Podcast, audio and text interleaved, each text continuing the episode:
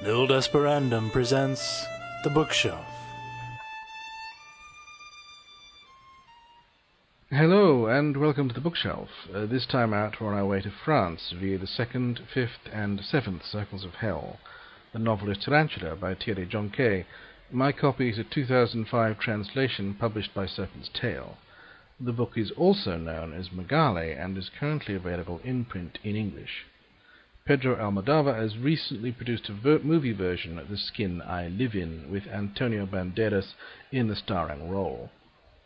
Tarantula is a violent noir in which the central character, Richard Lafargue, struggles to keep his house of secrets intact.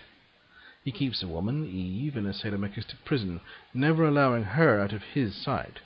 Her every action is at his order, even to prostituting herself for his friends and associates. Yet their relationship is changing. Richard may or may not have the stomach for any more.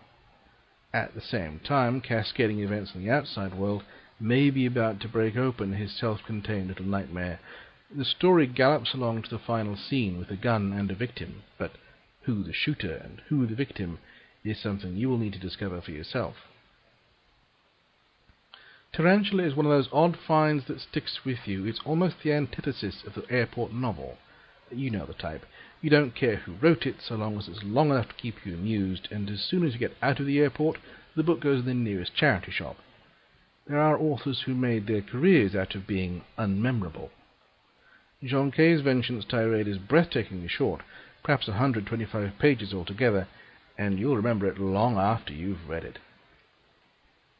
Whether you can bear to read it again and again is a different story altogether. It's one of those novels that frighten the reader, not because gaudy supernatural villains pop up every other page, but because the reader eventually understands the characters and may even sympathize with them. That is a very frightening prospect because there's nothing here that anyone ought to sympathize with. Jonquet claims to get his inspiration from the newspapers which provide him with anecdotal evidence of the barbarity of the world we live in. Nobody gets out intact, and very few are innocent. Those who are get trampled underfoot. You need to be a monster to survive in Jonquet's world. The only question is how far you're prepared to go. Noir as a genre appeals to me for the same reason horror does. It's honest. Noir doesn't pretend that everything ends happily ever after, or that all problems can be solved with a positive attitude and some heavy firepower. When I think of the most memorable film noir movies, Maltese Falcon, Scarlet Street, Melville's Red Circle, the key element of each seems to be an almost brutal lack of sentimentality. Sentiment ruins far too many good stories. It's not that there can be no great triumphs, no romances, but the characters in those stories never seem to work very hard for their victories. It's as if someone on high made sure to smooth their path for them, on the understanding that the ending, not the struggle, is the important part. Consider this. He went on into the bathroom, stifling a curse when he saw the young woman luxuriating in a thick cocoon of blue foam. He sighed. His eyes met Eve's for a moment, and the defiance he thought he read there caused him to snigger. He shook his head in feigned amusement at her childishness, and left the flat.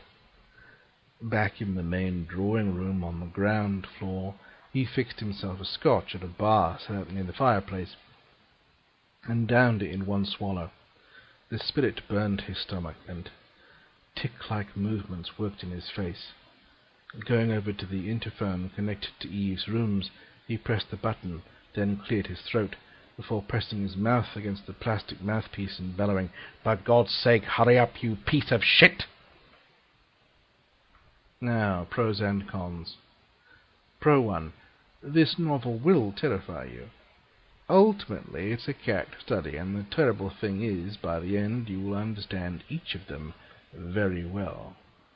Too often, stories in this genre are unbelievable. This story might be playing out in the house next door. Pro 2. It's a very cinematic story. As mentioned, it's now a movie with Banderas as the lead. I'd almost rather Humphrey Bogart in his prime. Though it's a modern novel, it has an old-fashioned feel that hints at pulp origins. Con 1.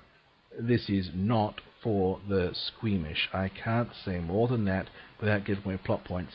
Just be warned. That's it from me. Bye bye